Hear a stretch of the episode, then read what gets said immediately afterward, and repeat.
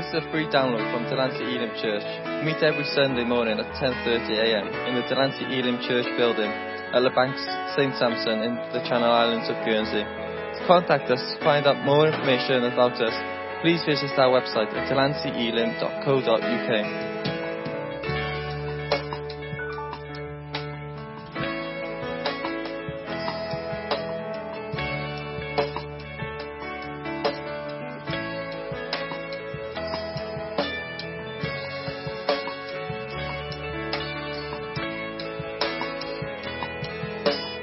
have a look at young David.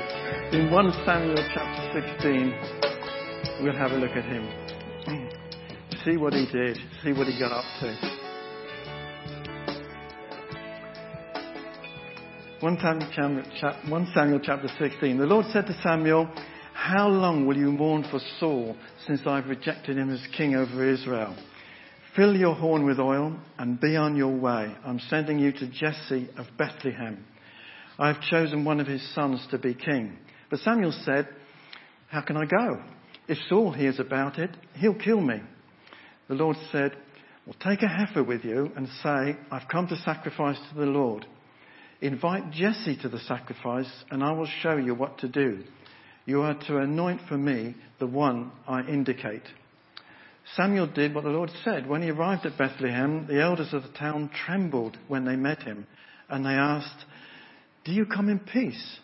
Samuel replied, Yes, in peace. I've come to sacrifice to the Lord.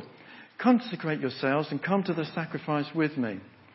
Then he consecrated Jesse and his sons and invited them to the sacrifice. When they arrived, Samuel saw Eliab. Now, Eliab was um, Jesse's oldest son. And he thought, surely the Lord's anointed stands here before the Lord. But the Lord said to Samuel, Do not consider his appearance or his height, for I've rejected him. The Lord does not look at the things people look at. People look at the outward appearance, but the Lord looks at the heart. Then Jesse called Abinadab and made him pass in front of Samuel.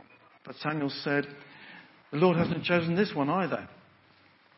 Jesse then made Shammah pass by, but Samuel said, Nor has the Lord chosen this one. Jesse made seven of his sons pass before Samuel, but Samuel said to him, The Lord has not chosen these. So he asked Jesse, Are these all the sons you have?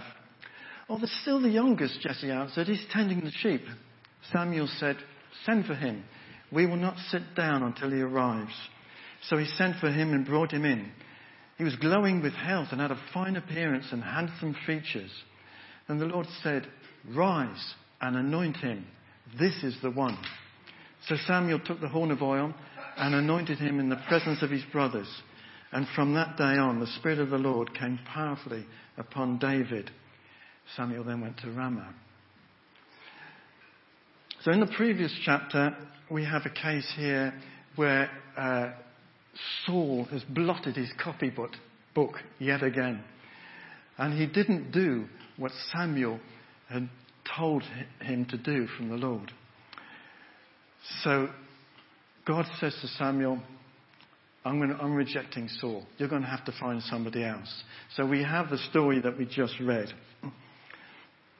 And he goes down, Samuel goes down to Bethlehem, and under the pretense, pretense of making a sacrifice with the elders of that town. And he also invites Jesse and all his boys to come along.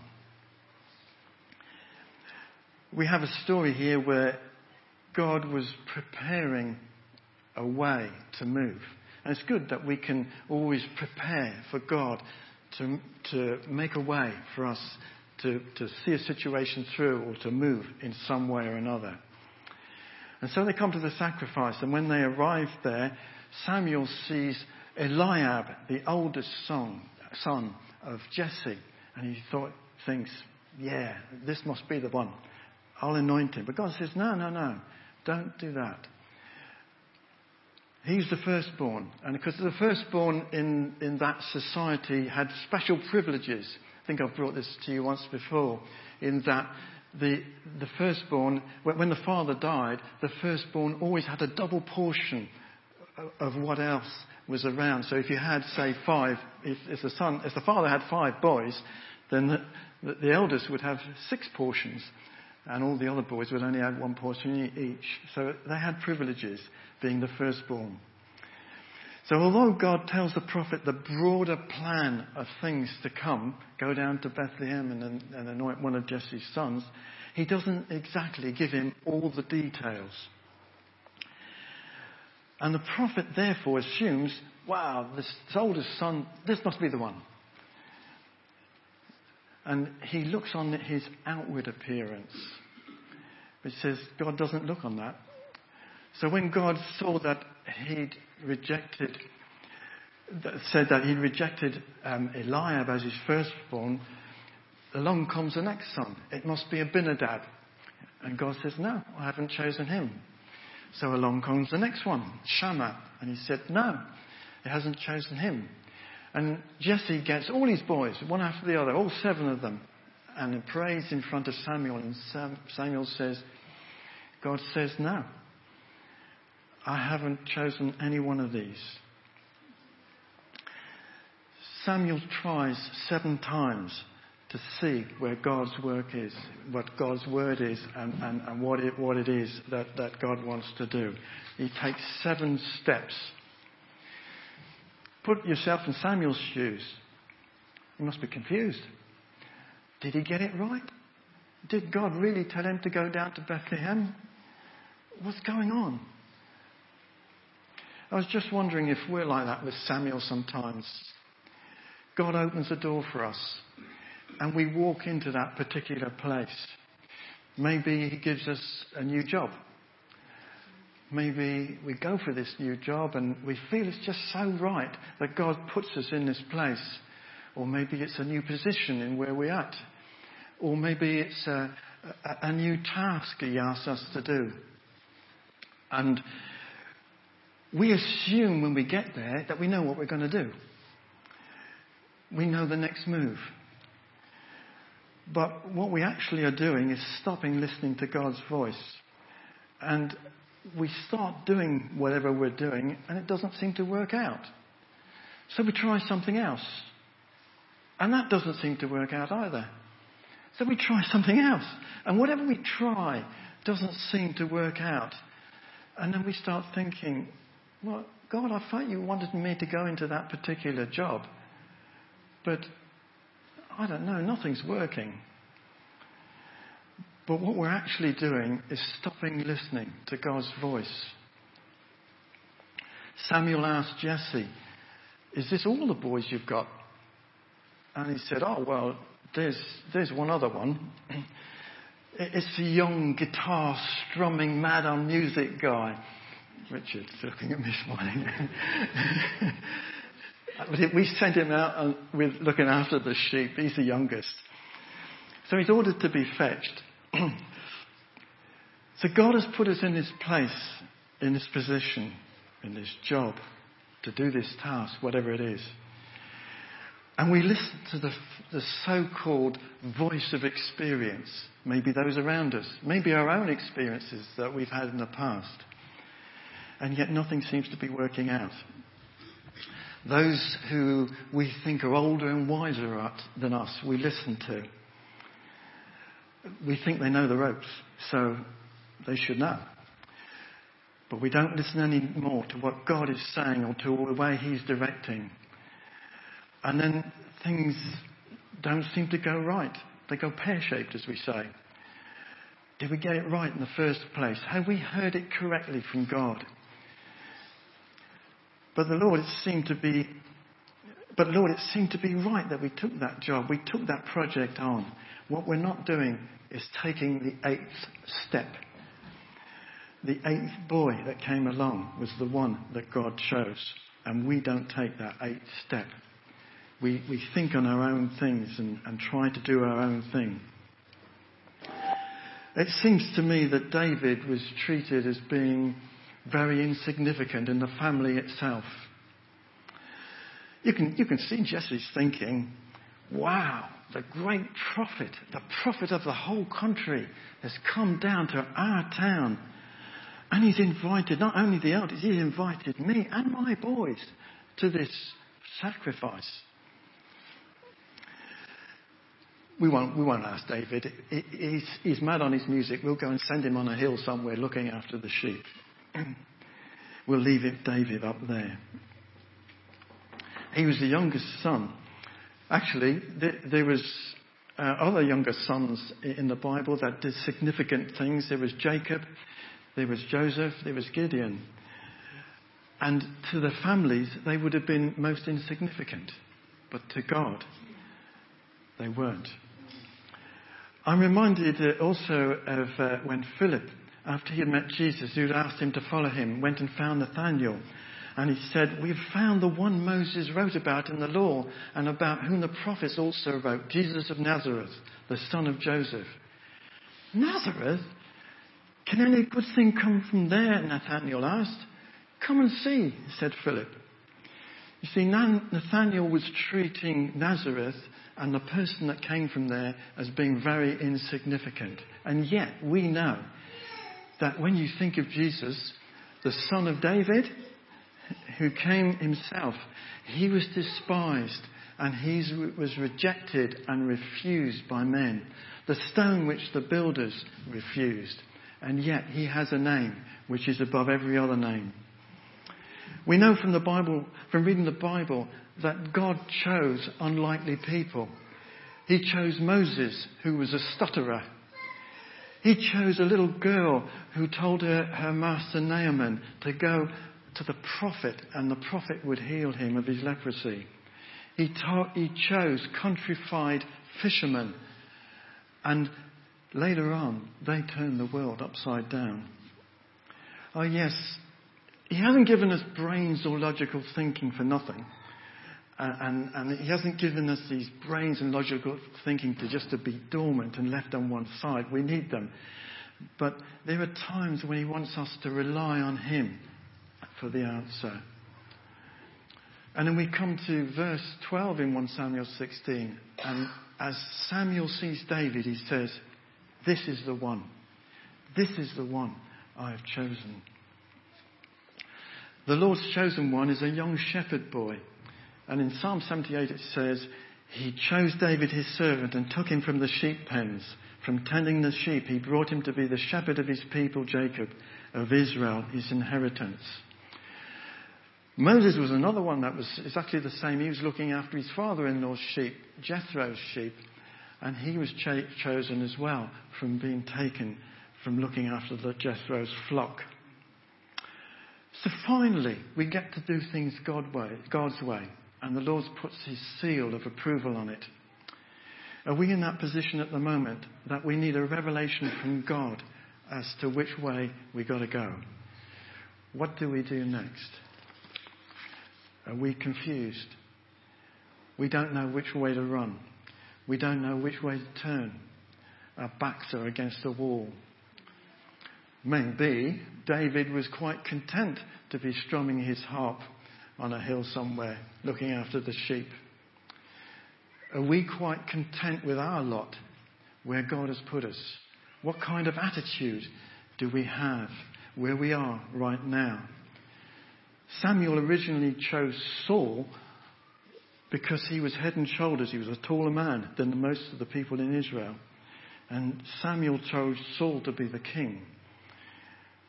But God looks on the heart, and God chose the, the person with the heart that was after God.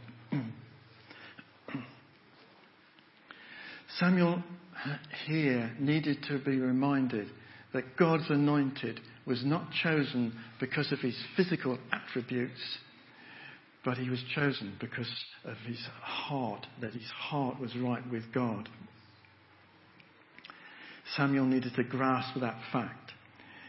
We may be able to see how people look, but God sees how people are. If our heart is right, God will see us through that situation and give us the solution to what to do next. He will guide us in and through our confusion. Sometimes He just tests our patience, our faith, our trust, and our love for Him. And it said in verse 13 there that from that day on, the Spirit of the Lord came powerfully upon David. I just felt as I was, as, as God was putting all these thoughts in my mind, that there was two things I wanted to speak about this morning. And one was confusion. I don't know if anybody here is, don't know which way to turn next. You're in that, that kind of a situation. But I, I felt that God was saying that to me. And the other thing I felt that God was saying to me was the whole subject of rejection. David, here in this chapter and the next chapter, was rejected three times. or he had sh- rejection shown him three times. I wonder what he thought and what thoughts was going through his mind when he was sat on that hill with his harp watching the sheep.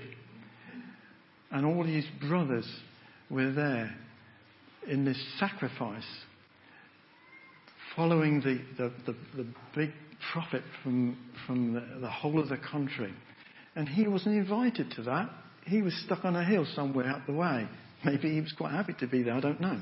But I wonder what he thought. I wonder what was going through his mind. I wonder what he was feeling. Was he feeling rejection? His oldest brothers didn't think much of him. He was just the baby of the family. In fact, if you look at the next chapter, it says his brothers still had the same attitude towards him whenever that next chapter happened. If it was a few months later or a few years, two, three years later, we're not told. But he still had that same attitude. So it says there that when Eliab, David's older brother, heard him speaking with the men, he burned with anger at him and asked, Why have you come down here? And with whom did you leave those few sheep in the wilderness? I know how conceited you are and how wicked your heart is. You came down only to watch the battle. In fact, I think if we could turn to uh, 1 Samuel chapter 17, just have a, a, read of that. The Philistines gathered their forces for war and assembled at Socoh in Judah. They pitched camp at Ephes Dammim between Socoh and Azekah. Saul and the Israelites assembled and came and camped in the valley of Elah and drew up their battle line to meet the Philistines. The Philistines occupied one hill and the Israelites another, with a valley in between them. A champion named Goliath, who was from Gath, came out of the Philistine camp.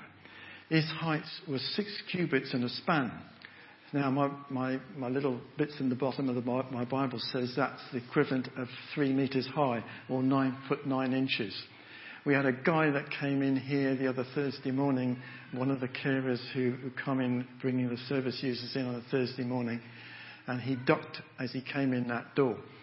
And I said, Wow, how tall are you? And he said, Six foot seven. Well, that's two meters and a bit. And this guy, Goliath, was three meters high.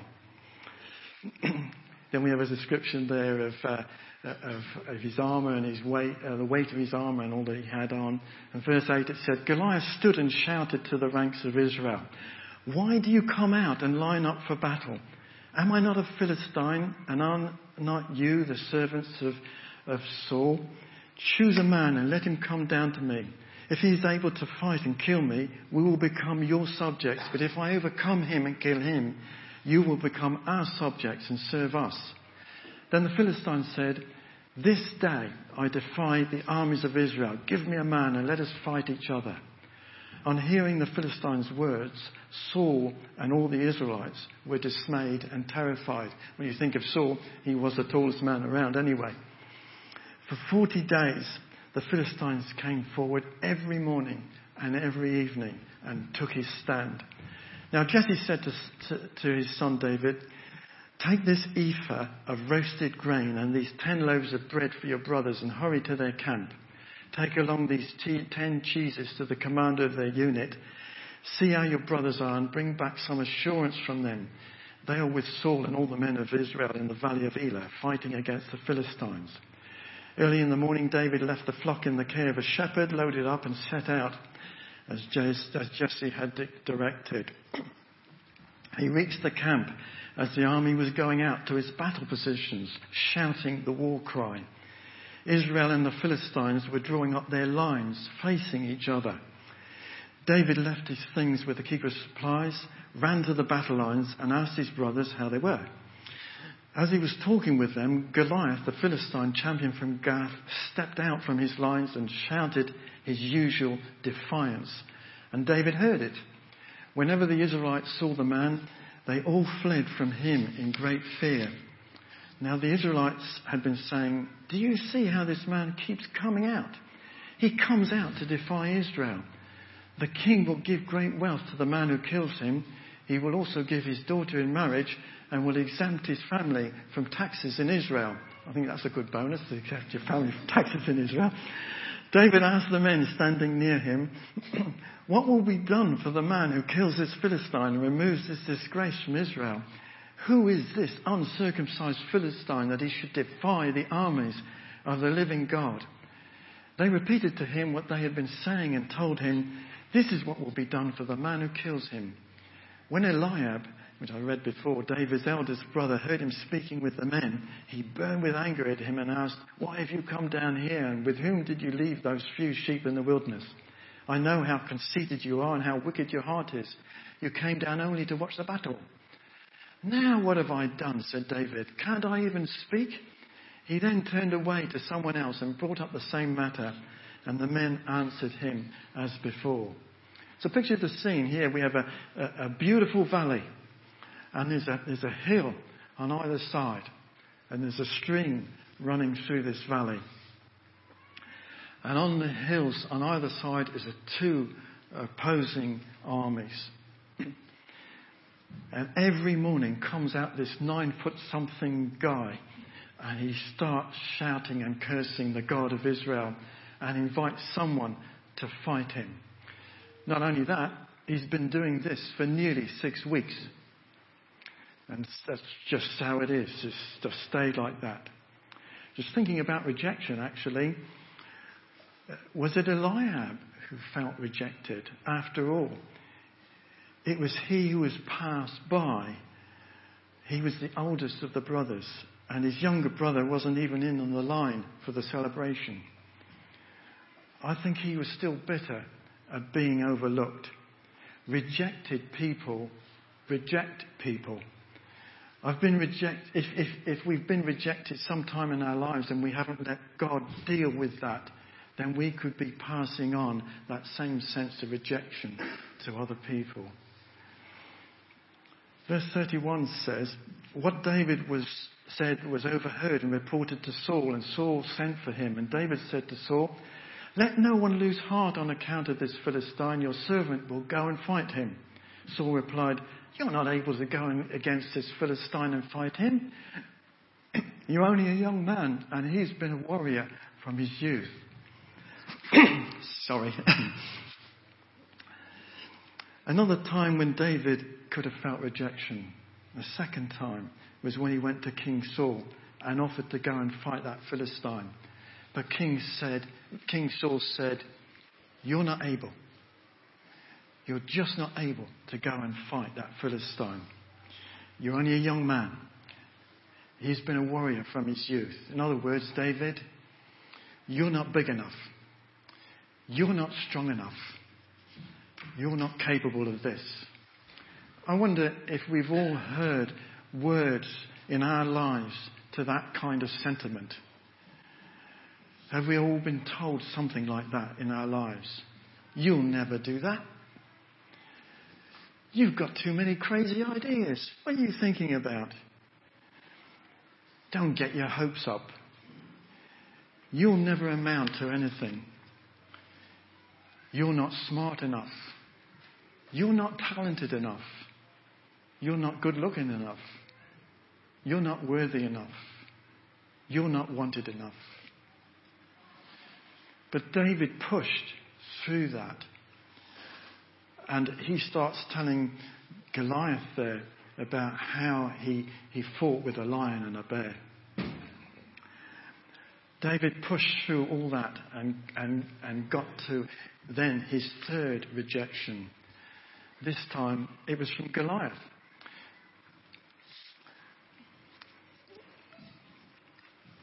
Um, I'll just read the verses in between actually. Saul said to David, Go and the Lord will be with you. Then Saul dressed David in his own tunic. He put a coat of armour on him and, and a bronze helmet on his head. David fastened on his sword over the tunic and tried walking around because he was not used to them. I cannot go in these, he said to Saul, because I'm not used to them.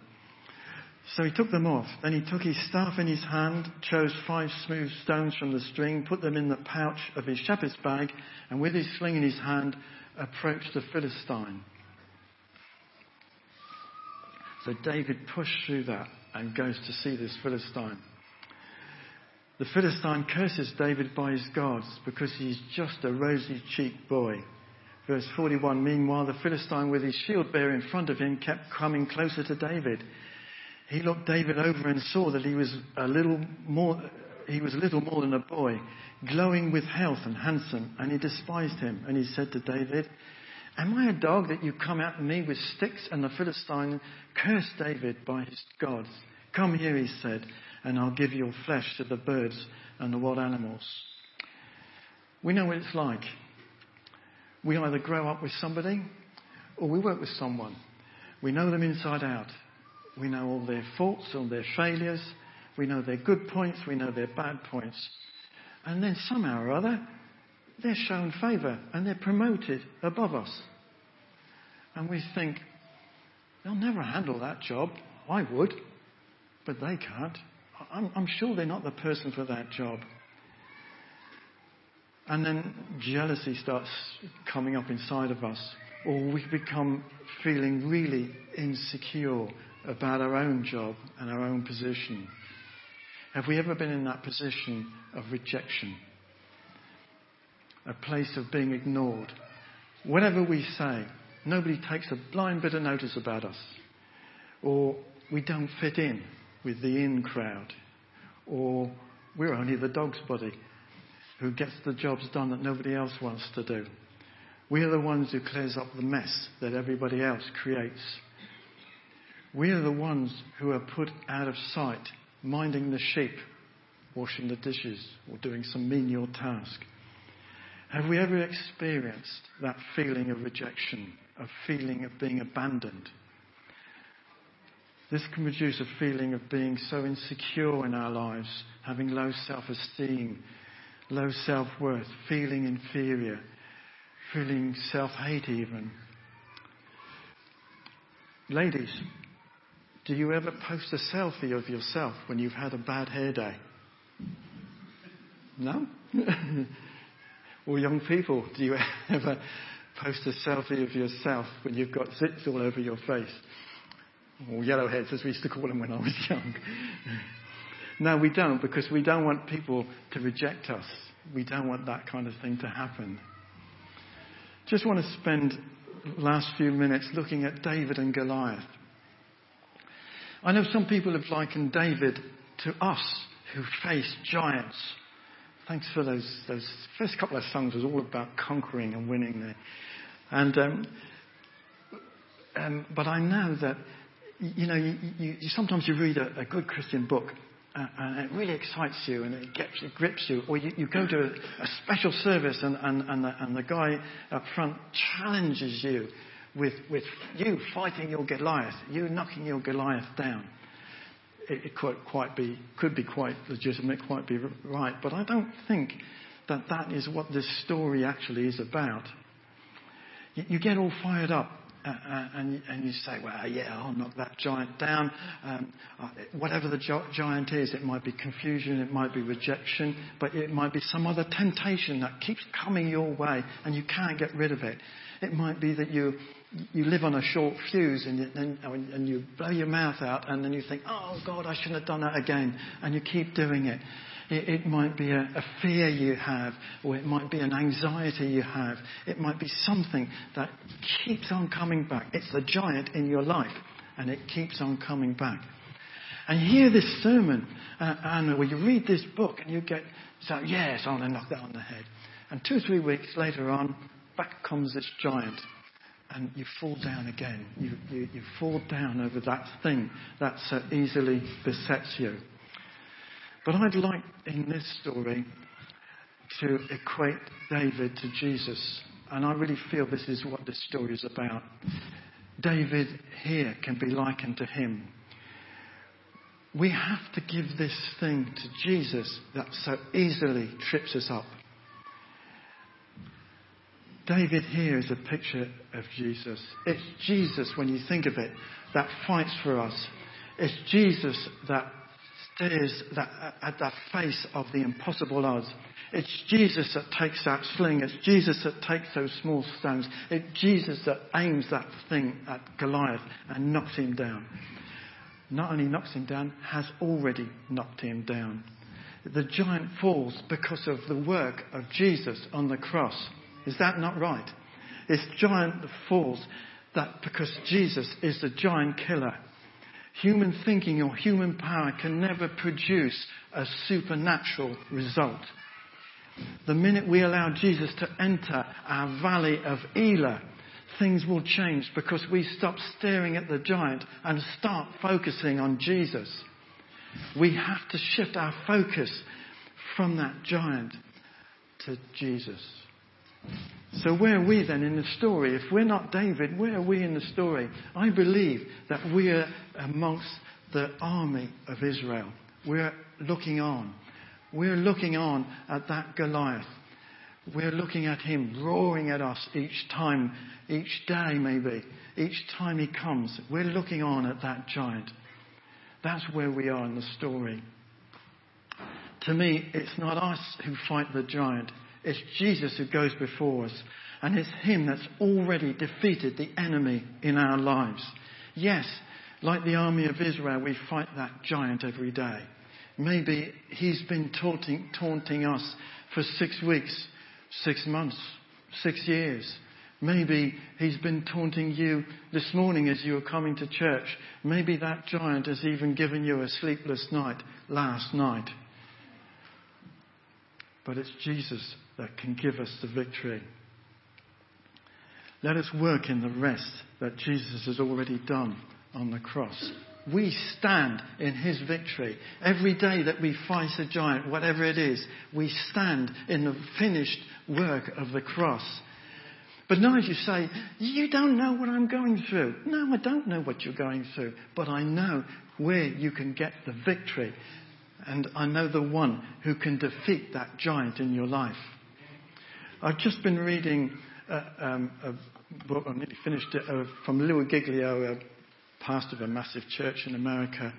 Um, but he was saying there that um, in America they have summer camps for the young people. And they take their young people, it's, it's what we would call the secondary age group, uh, of young people out to a summer camp every year. And it lasts for three weeks. They, they take them from a Monday to a Friday.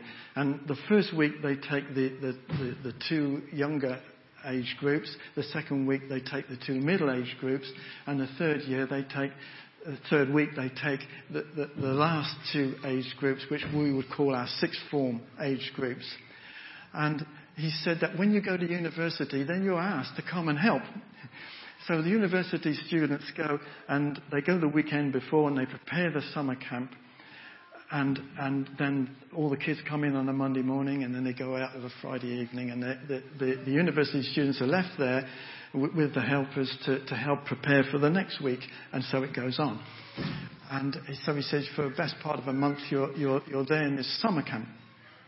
And he said, what they used to do on the weekends when, when the children weren't around was that they, they, they would um, have a bit of fun, or a bit of dangerous fun actually. As you said, where they were, there was uh, great big buildings at the end where there was where they would eat and where they would meet and where they would there was a chapel and, and everything, and then there was a, a, a big playing field in the middle, and on the left was the girls' accommodation, all in little blocks, uh, and on the right was the boys' accommodation, all in little blocks.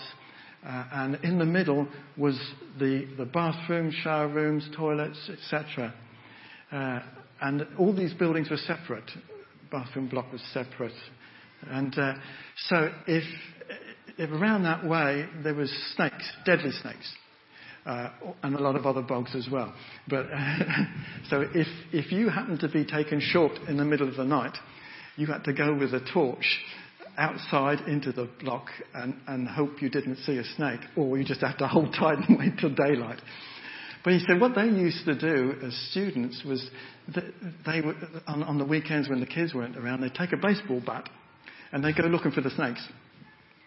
And uh, I hope you're not squeamish this morning. So they, they, they, they bashed the snakes. When they found one, they bashed the snake on the head until it was really well and truly dead. And they separate the head from the body and they bury the head.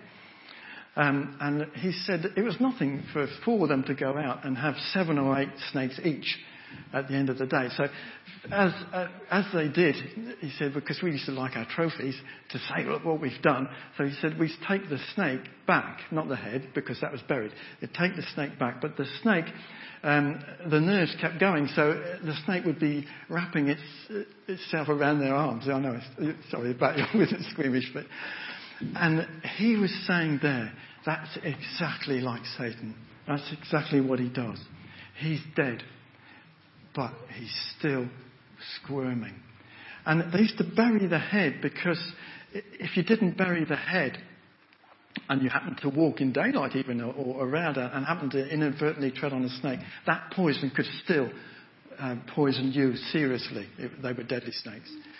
So they would bury all the heads out the way. And he said, it's just like, like, like Satan. He wriggles and he squirms and if we tread on his head, his poison can still render huge problems for us. We can still self, be self injected by the poison into our lives.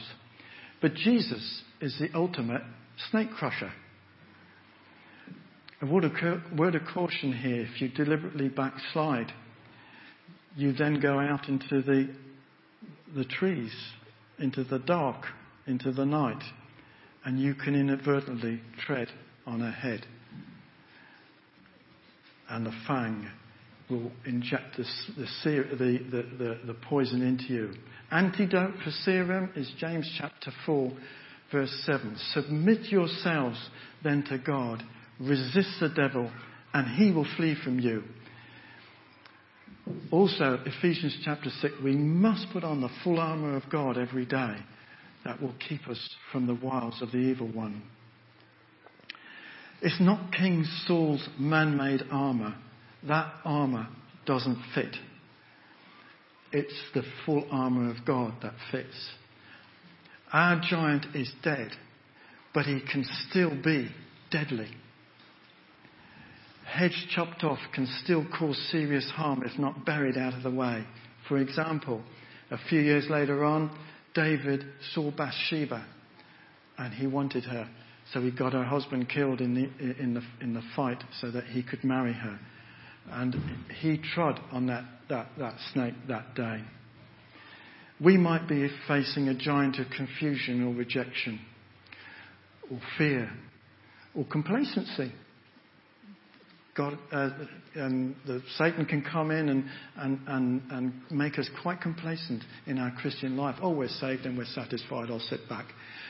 But as Tim's been saying today, we want to get involved. We want you to get involved. We want to work for God. We want to see these seats full. We want to see people saved. We want to move forward. And so we want to, to, to see things happen.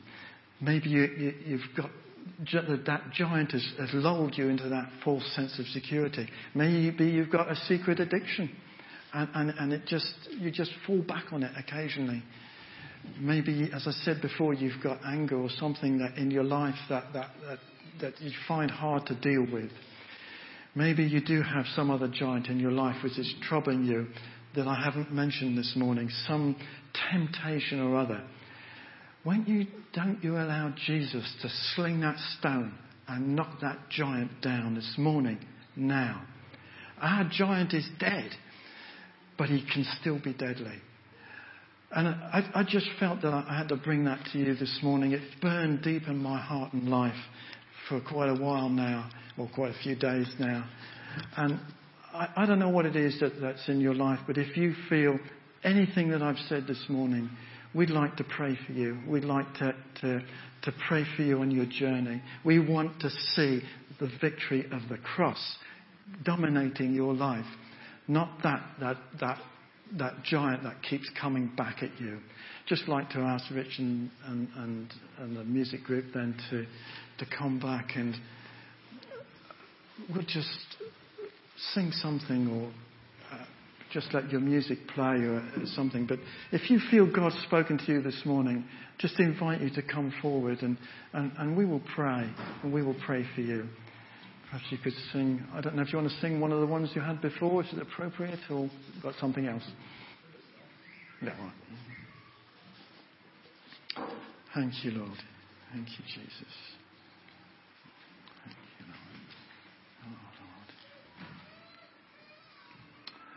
Lord. I just thank you for what you're saying into our hearts and lives. I pray, Lord, that you would just, just speak to us this morning. Lord, we don't want to live in defeat. We don't want to live in defeat at all because you got the victory of the cross. We want to live in victory today. We want to walk out each day out of our doors and be knowing that we're living in the victory of the cross of Jesus. We thank you for your cross, Lord. We thank you, Lord, that you are, you, you are victor and you've got, you are the conqueror. And we just give you praise this morning. Lord, we exalt you, we praise you, we lift you up because you have got the victory. And Lord, we give you praise this morning. Thank you, Lord.